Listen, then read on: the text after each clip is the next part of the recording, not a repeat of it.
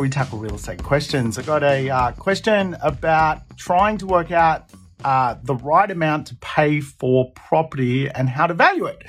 Uh, well, there's actually three methods of valuation I use when assessing real estate. The first method is direct comparison. That's really simple because you're basically looking at recent sales data, looking at what has sold, working out whether it's inferior, similar, or superior, and then mapping out a price range for what you need to pay. Valuers use this for mortgage purposes. When you borrow money from a bank, valuers tend to be historians. They look at past sales data, not necessarily, obviously, what potentially is going to be sold into the future. That's why we often say there's valuers and then there's God. Uh, valuers uh, tend to use direct comparison. So they look for a property which is similar that is recently sold.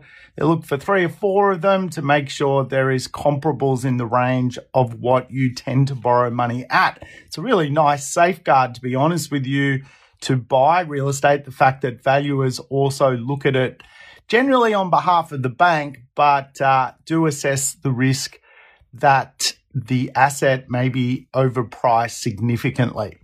The second method of valuation is summation, basically the cost to build.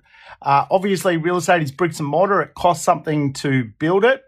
And this is where quite often uh, you often see this methodology of valuation on a knockdown rebuild, on a uh, brand new property.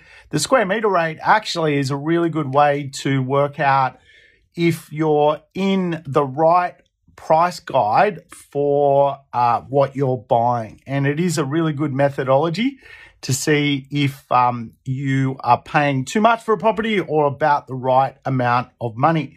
And quite often, the square meter rate, when you look at secondhand properties, you just have to adjust, obviously, to factor in capital cost to improve the asset to be a superior property in the market. And so you would factor in when you're looking at valuing the asset any future capital cost to its square meter rate. Obviously, indoor square meter rates are more expensive than outdoor. Um, and the third method of valuation is the cap rate, which is fundamentally basically valuing a property on its rental return or rental return performance. So I love using all three when I analyze real estate. I tend to look at direct comparison. I like to know the yields are strong and the cap rate is strong. And I also like to know what my square meter rate is when I'm buying an asset.